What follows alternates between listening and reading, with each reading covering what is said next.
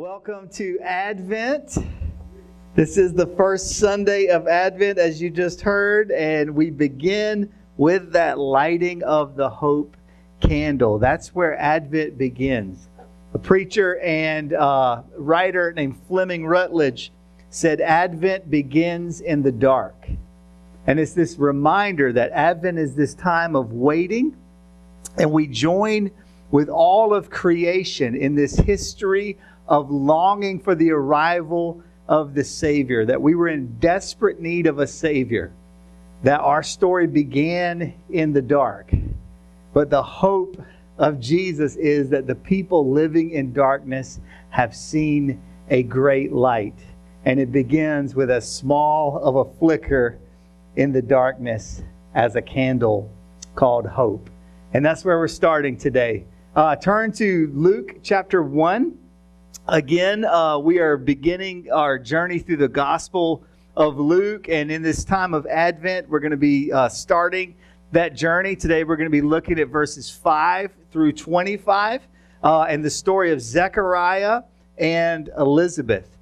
Um, but again, just to orient us in this season of Advent, if that kind of language is new to you, uh, then to give you a, a sense of orientation uh, the Christian church throughout uh, centuries has oriented its year around the story of Jesus. And so Advent is actually the beginning of the Christian calendar, and it's basically the Christian New Year. So we're at this time where the rest of our culture is talking about the end of the year and in true fashion of the way of Jesus, while the culture is talking about the end of something, we're talking about the beginning of something, uh, embodying that good news of who Jesus is and that upside down, backwards, great reversal reality of the gospel of Jesus.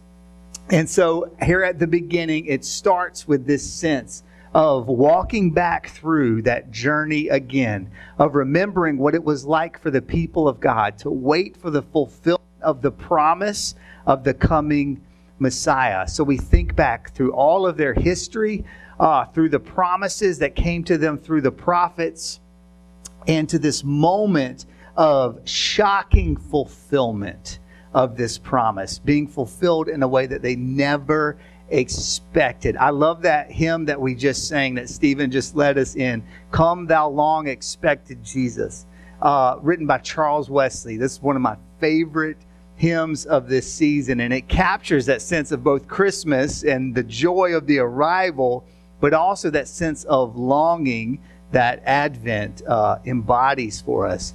I love that. Come, thou long expected Jesus. And yet, even though he was expected throughout history, the way in which he arrives is still shocking and surprising. We're going to be digging into the beginning of that story today. So, Luke chapter 1, and uh, starting with verse 5, here's what it says In the time of Herod of Judea, there was a priest named Zechariah who belonged to the priestly division of Abijah.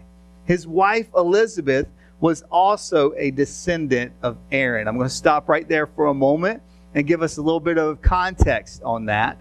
And uh, so, the descendants of Aaron, Aaron is the brother of Moses. And so, we know that that story of Moses uh, and the exodus of God breaking his people free from slavery in Egypt, leading them out of that slavery leading them through the Red Sea, parting the Red Sea for them, and leading them through the desert towards the promised land. This is the defining story of the Jewish people. And Moses is this key figure. And God uses Moses to establish the rituals of worship and the heritage of worship uh, that the Jewish people were continuing to practice and keep alive at this point in the story. But Moses' brother Aaron is the one who becomes the priest over that. And all descendants of Aaron, all of the male descendants of Aaron, became qualified for that to be priests of the Lord. And so they divided that family up into 24 different divisions. And at this point in history, scholars think that there were probably uh, maybe around like 25,000 people, somewhere in that range, uh, who were who eligible to be priests. Okay, so this is a, a massive group of people uh, who take turns in serving as priests uh, when it comes their time to come to the temple. So that gives you a little bit of understanding into where this story is headed next here. Both of them were upright in the sight of God, observing all the Lord's commandments and regulations blamelessly. But they had no children because Elizabeth was unable to have children, and they were both well along in years. Once, when Zechariah's division was on duty and he was serving as priest before God, he was chosen by Lot, according to the custom of the priesthood, to go into the temple of the Lord and burn incense. And for when the time for the burning of incense came, all of the assembled worshipers were praying outside. Again, with that many people uh, serving as priests, this was likely a once in a lifetime opportunity for Zechariah to be chosen to do uh, this role, to step into that role of going into the temple and burning incense uh, at the altar of the Lord. This was an incredible honor, likely a once in a lifetime situation. But it's about to become even more incredible. Verse 11 Then an angel of the Lord appeared to him, standing at the right side of the altar of incense. When Zechariah saw him, he was startled and gripped with fear. But the angel said to him, Do not be afraid, Zechariah. Your prayer has been heard. Your wife Elizabeth will bear you a son, and you are to give him the name John. He will be a joy and delight to you, and many will rejoice because of his birth for he will be great in the sight of the Lord. He's never to take wine or other fermented drink, and he will be filled with the Holy Spirit, even from birth. Many of the people of Israel will he bring back to the Lord their God, and he will go on before the Lord in the spirit and power of Elijah to turn the hearts of the fathers to their children, and the disobedient to the wisdom of the righteous, to make ready a people prepared for the Lord. Zechariah asked the angel, How can I be sure of this? I am an old man, and my wife is well along in years. The angel answered, I am Gabriel. I stand in the presence of God, and I have been sent to speak to you and to tell you this good news. And now you will be silent and not able to speak until the day this happens, because you did not believe my words, which will come true at their proper time. Meanwhile, the people were waiting for Zechariah and wondering why he stayed so long in the temple. When he came out, he could not speak to them. They realized he had seen a vision in the temple, for he kept making signs to them but remained unable to speak. When the time of service was completed, he returned home. After this, his wife Elizabeth became pregnant and for five months remained in seclusion. The Lord has done this for me, she said. In these days, he has shown his favor and taken away my disgrace among the people. Jesus, thank you for these words, this powerful story of the way that you moved for us, the way that you moved on behalf of your people Israel, the way that you moved on behalf of the world, and you did it through this elderly couple who had this one persisting prayer. On behalf of Zechariah and Elizabeth today, thank you for answering their prayer. Thank you for hearing them. And thank you for choosing this way to answer that prayer and to fulfill that promise, not just for them, but for the whole world. Help us to understand it today. Help us to grasp it.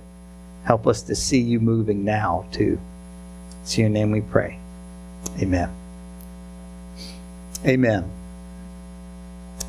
I love this story. It's so powerful on many fronts. We're going to just kind of move through it piece by piece here together.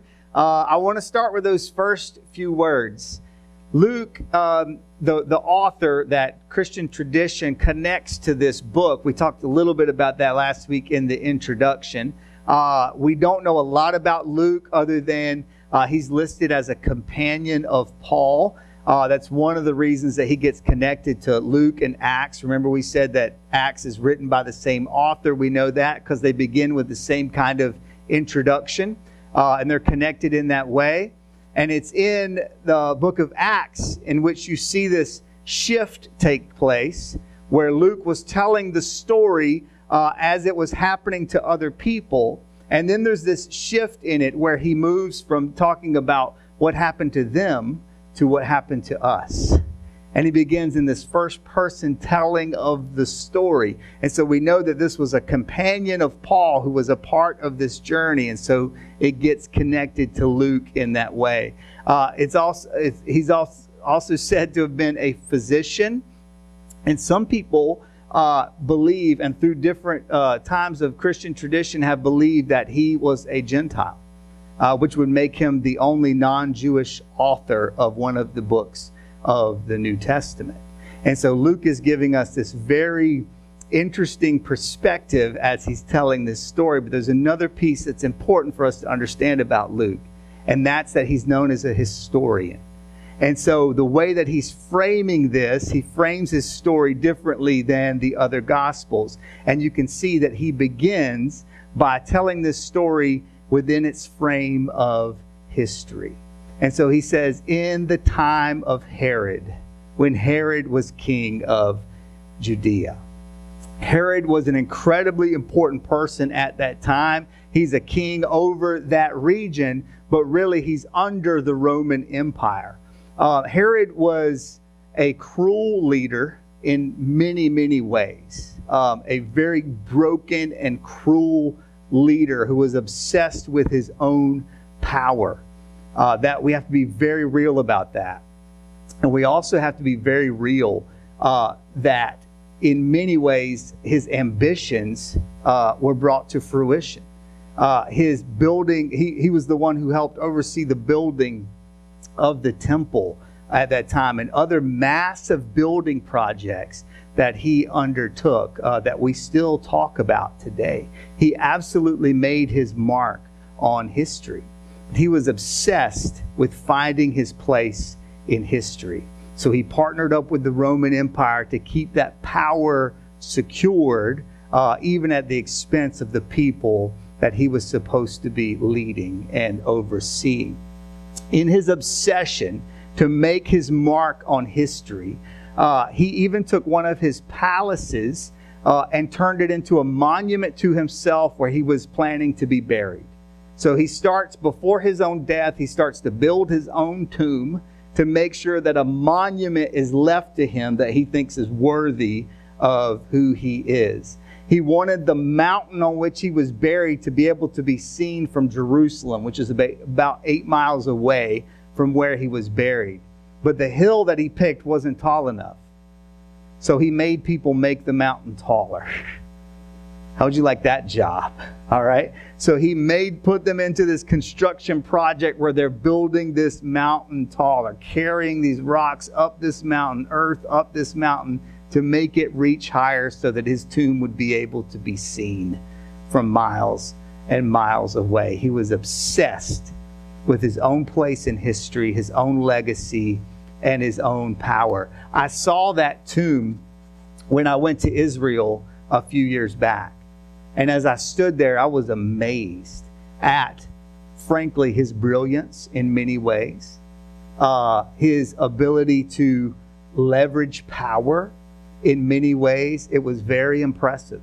It was very impressive what he left behind. And yet I couldn't help but stand there and look around at all of the people that I came there with and look around at all of the other tourist groups who were there and realize that not a single one of them made that trip to see Herod. People were there from all over the world, and not a single person came to Israel because they wanted to see anything that had anything to do with Herod. They were there because of one other name. They were there because of Jesus. And so Luke, being the historian, he frames this story right from the start with in the time of Herod. And before we get to the end of the paragraph, Herod's name is obsolete. As Luke begins to tell this story, we realize this is not a story about the time of Herod. This is a story about the turning point of all of history, which is the moment of Jesus. That God is on his way as this story opens up. Herod gets a mention and he becomes a footnote in history and to this story. This is the time of Jesus. And in fact, the story that Luke is telling, we mark time in history based off of this moment. Everything that happened before that moment and everything that happened after that moment. This is the turning point of history. It's not the time of Herod, it's the time of Jesus. And it still is that today. I want to challenge you on where you are in your story. What time is it in your story? How are you marking the time in your story right now? This is the time of my unemployment. This is the time of my depression. This is the time of my addiction. This is the time where my story was coming apart and falling apart right before my eyes. What's the time frame that you're in right now? What is it that seems like the overarching defining reality of the moment that you are in? Luke gives us hope in that. Not to ignore the reality of all of those things, they're very real. But the hope, the deeper hope, the one flicker candle in the darkness hope that says Jesus is moving and he has the power to turn that story around. Our stories are defined by him. It's not the time of Herod anymore, and it's not the time of anything else. This is the time of Jesus, and he defines the moment. As we keep going, um, one of the things that I find extremely interesting here, you know, I'm kind of obsessed with with the Old Testament stories and how they all come into play uh, in the story of Jesus, and we see that happening right here in this moment. The story of Zechariah and Elizabeth. It's a very personal story for them, and yet it's this microcosm of the broader story of all of Israel, but really all of creation. And their story is marked by waiting and hoping and longing. In fact, they've been waiting so long, we probably shouldn't even put the word hope in there anymore. They've been waiting and longing, and their prayer has not been answered. This one thing at the core of who they were that they wanted so badly and they had come to terms with that harsh reality that their eyes were never going to see the fulfillment of that hope. They had most likely given up hope. They had experienced what it felt like to be exiled in that desert of waiting, what it felt like to live in the stifling silence of God in the depths of the thing that you're desiring the most. I want to encourage you with this today and challenge you with this today. He does hear you. He does hear you. I have no way of speaking into how God is answering the prayers that you're praying. I don't know that. But He does hear you. And the, the story of Zechariah and Elizabeth gives us that sense of hope. That just like Israel had been waiting and longing and living in that desert experience, so much of their history was marked by that exile and desert. And yet we see in the broader story that God has been moving and He is moving in your life as well. In the midst of their disappointment, we find Zechariah in this place of worship. And that's odd for us. That's an odd response. We get that that's his role and that's his job, and he had to go and do that. All right? We understand that part. But there's something in here to challenge us as well. The reality that he is in the midst of this, he is worshiping God. And it's in that moment of worship that God shows up in this visible way in his life. I actually, I'm going to rephrase that. Can I have the moment to rephrase that? I hate the phrase God shows up.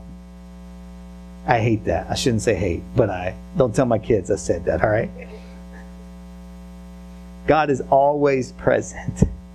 He fills all every corner of creation. So it's not that God shows up, it's that our eyes are open to see him. We're the ones that show up. We open our eyes and we see what he's up to. And in this moment of disappointment, Zechariah's eyes get opened up to see what God is up to, not just for him and for Elizabeth, but for all of Israel and for all of creation that God is on the move and he is about to break in in a new way as the arrival of the Messiah draws near. I love that we see Zechariah in worship, and I think that's a challenge to us. So many times when it feels like God goes silent, our natural reaction, and this is okay, but our natural reaction is to want to distance ourselves it's we want to go silent on him too. If he's gone silent on us, then we're not going to waste our breath in talking to him. And we naturally want to distance ourselves, but we see Zechariah doing something different. He's leaning into him instead. Worship is not some escape from reality. It's not.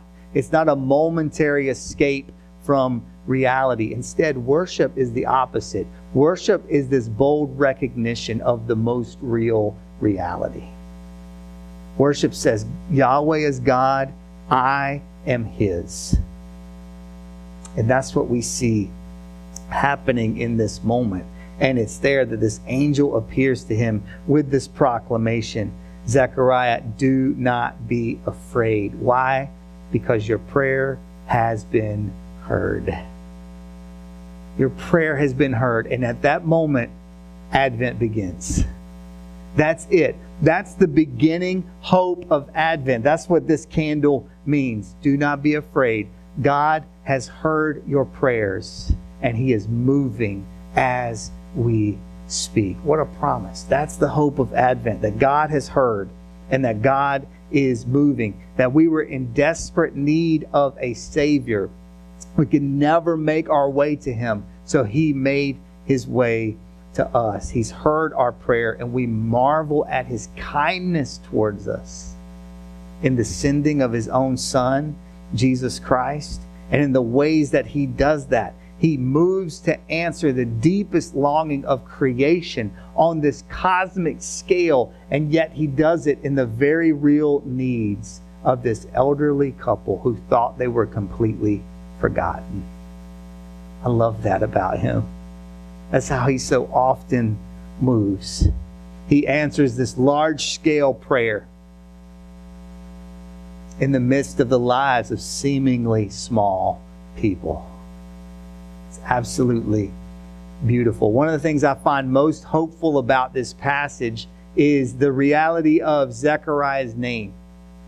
Zechariah's name means Yahweh remembers.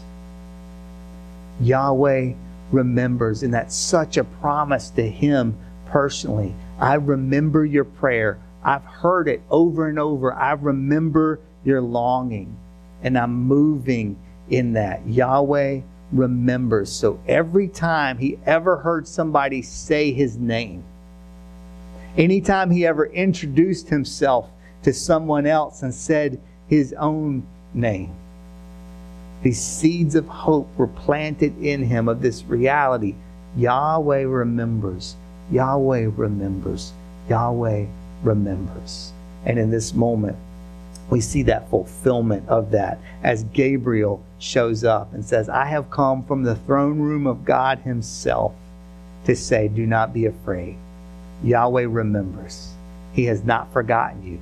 Your prayer has been heard, and He's going to bless all of Israel and all of creation through you. It's through that moment that Zechariah and Elizabeth are going to end up becoming the parents of John the Baptist, whom we know becomes this trailblazer for Jesus the Messiah. In fact, the uh, passage that we read this morning at the lighting of the Advent candle, that prophecy from the prophet Isaiah in the Old Testament gets fulfilled through the person of John the Baptist, a voice in the wilderness crying out, Prepare the way of the Lord. That's who John ends up becoming. So, right here at this beginning of the Advent story, we get the introduction and this miraculous birth of John the Baptist, who's going to pave the way for the Messiah's coming. Again, it echoes so much of Israel's history. In this story, we see the echoes of Abraham and Sarah, this elderly couple who long to have children but were unable to have children. God makes a promise that they will. And through that promised child, God ends up blessing not just them, but the entire world. And so we see that here at the beginning of Luke's gospel as well. Abraham and Sarah are the beginning of the story of the people of Israel. They trace their history back to that moment. And now, at this turning point moment, he moves for another elderly couple. Anyone reading this story in that time and in that culture, immersed in that, would have picked it up immediately and would have recognized that and said, He's doing it again. He's moving again. This is our history, and He's doing that. They also, as we've already said, would have heard the echoes of Moses and Aaron, this other turning point, key moment in their history. And this is happening in the temple that's based off of the design that God gives to Moses for building the tabernacle while he's serving as a priest in this role of Aaron. And they would have remembered that story from the Exodus. And they would have said, He's doing it again. He's moving for us again in this kind of way. They would have thought about Isaiah and the exile and said, A voice is going to cry out from the wilderness and the desert, is going to prepare the way for the arrival of the Lord. We feel like we're in a desert now. We're in that desert and we're in that exile again under the oppressive reign of the Roman Empire. But he's moving again, and he's doing it in this same way. And those echoes would have reminded them and then there's something really important that happens here another echo. It's an echo of Elijah and Malachi. You heard here in Gabriel's promise where he references Elijah. This is in verses 16 and 17 in this passage. Here's what it says Many of the people of Israel he will bring back to the Lord their God and he will go on before the Lord in the spirit and power of Elijah to turn the hearts of the fathers to their children and the disobedient to the wisdom of the righteous to make ready a people prepared for the Lord. That's an echo from the last book of the Old Testament, Malachi. Before the opening of the New Testament and the arrival of Jesus, the Old Testament ends with Malachi chapter 4 and listen to these last words of the Old Testament, where the Jewish people of Jesus' day felt like there had been this time of silence, where God was not speaking through his prophets, that there had been this time of silence. So look at the last words of the last prophet of the Old Testament. It says this See, I will send you the prophet Elijah before that great and dreadful day. He will turn the hearts of the fathers to their children and the hearts of the children to their fathers. It's a direct echo of the last words that we have in our canon here of the Old Testament. And so, here, as the New Testament opens up with this story of Jesus again, we get that connection to John the Baptist. We're told that John the Baptist is going to come in that spirit of Elijah, the last of that kind of prophet, preparing the way, the fulfillment. And so, because of those last words of Malachi, uh, the, the Jewish people believed that Elijah would return before the Messiah would come. And so, what Gabriel is telling Zechariah in this passage is John the Baptist is the fulfillment of that hope. Now, not a reincarnation of Elijah, that's not what we're saying, but that same kind of anointing by the Holy Spirit, that same kind of mission, that same kind of blessing of the Spirit resting on him and empowering him to go and prepare the way for the coming of the Messiah. Yahweh remembers. Yahweh remembers. And in this one short story, 20 verses long that we read here today, we get so much of Israel's history playing out right in front of us, telling us Yahweh remembers and he's moving again. And all of his promises are about to come into fulfillment as this child, John the Baptist, is going to prepare the way for the arrival of the Messiah. Get ready He's on the move, He's on the way. I want to challenge us with these questions as we close out today. What prayer remains unanswered in your life? As you're thinking about the story of Zechariah and Elizabeth, maybe you relate. Maybe there's a deep longing and there's a deep prayer that remains unanswered. What is that? What longing is yet to be fulfilled in your life? What need, what fear, what obstacle threatens you? What might the redemption of your pain look like? Becoming the beginning of someone else's healing. How might the redemption of your pain become the beginning of someone else's healing? That's what he does right here in this moment with Zechariah and Elizabeth. And the last question I want to leave you with is this. We get this moment where Zechariah does not believe what he's being told. And what happens to him? He's struck silent and he's not able to speak. But time out. I thought we said God is okay with our questions. I thought we said we're allowed to bring our questions to God. We are. Absolutely, we are. God does not reject your doubts. God does not reject your questions. He is large enough to handle those. But what we have in this moment is that God has answered all of Zechariah's questions. An angel of the Lord himself appears in front of Zechariah. The answer to all of his questions is standing right in front of him. And yet he still can't accept that apparently there is no answer. He's willing to accept. And I think that needs to be a challenge for us as well. I think at times we need to be willing to question our questions. What answer will be good enough for us?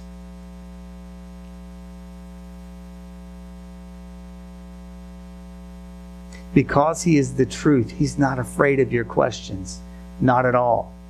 But there does come a point when He looks at you and He says, Come follow me. Come trust me.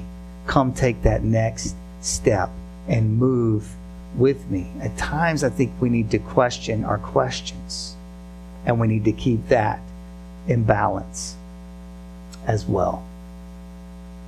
Yahweh remembers.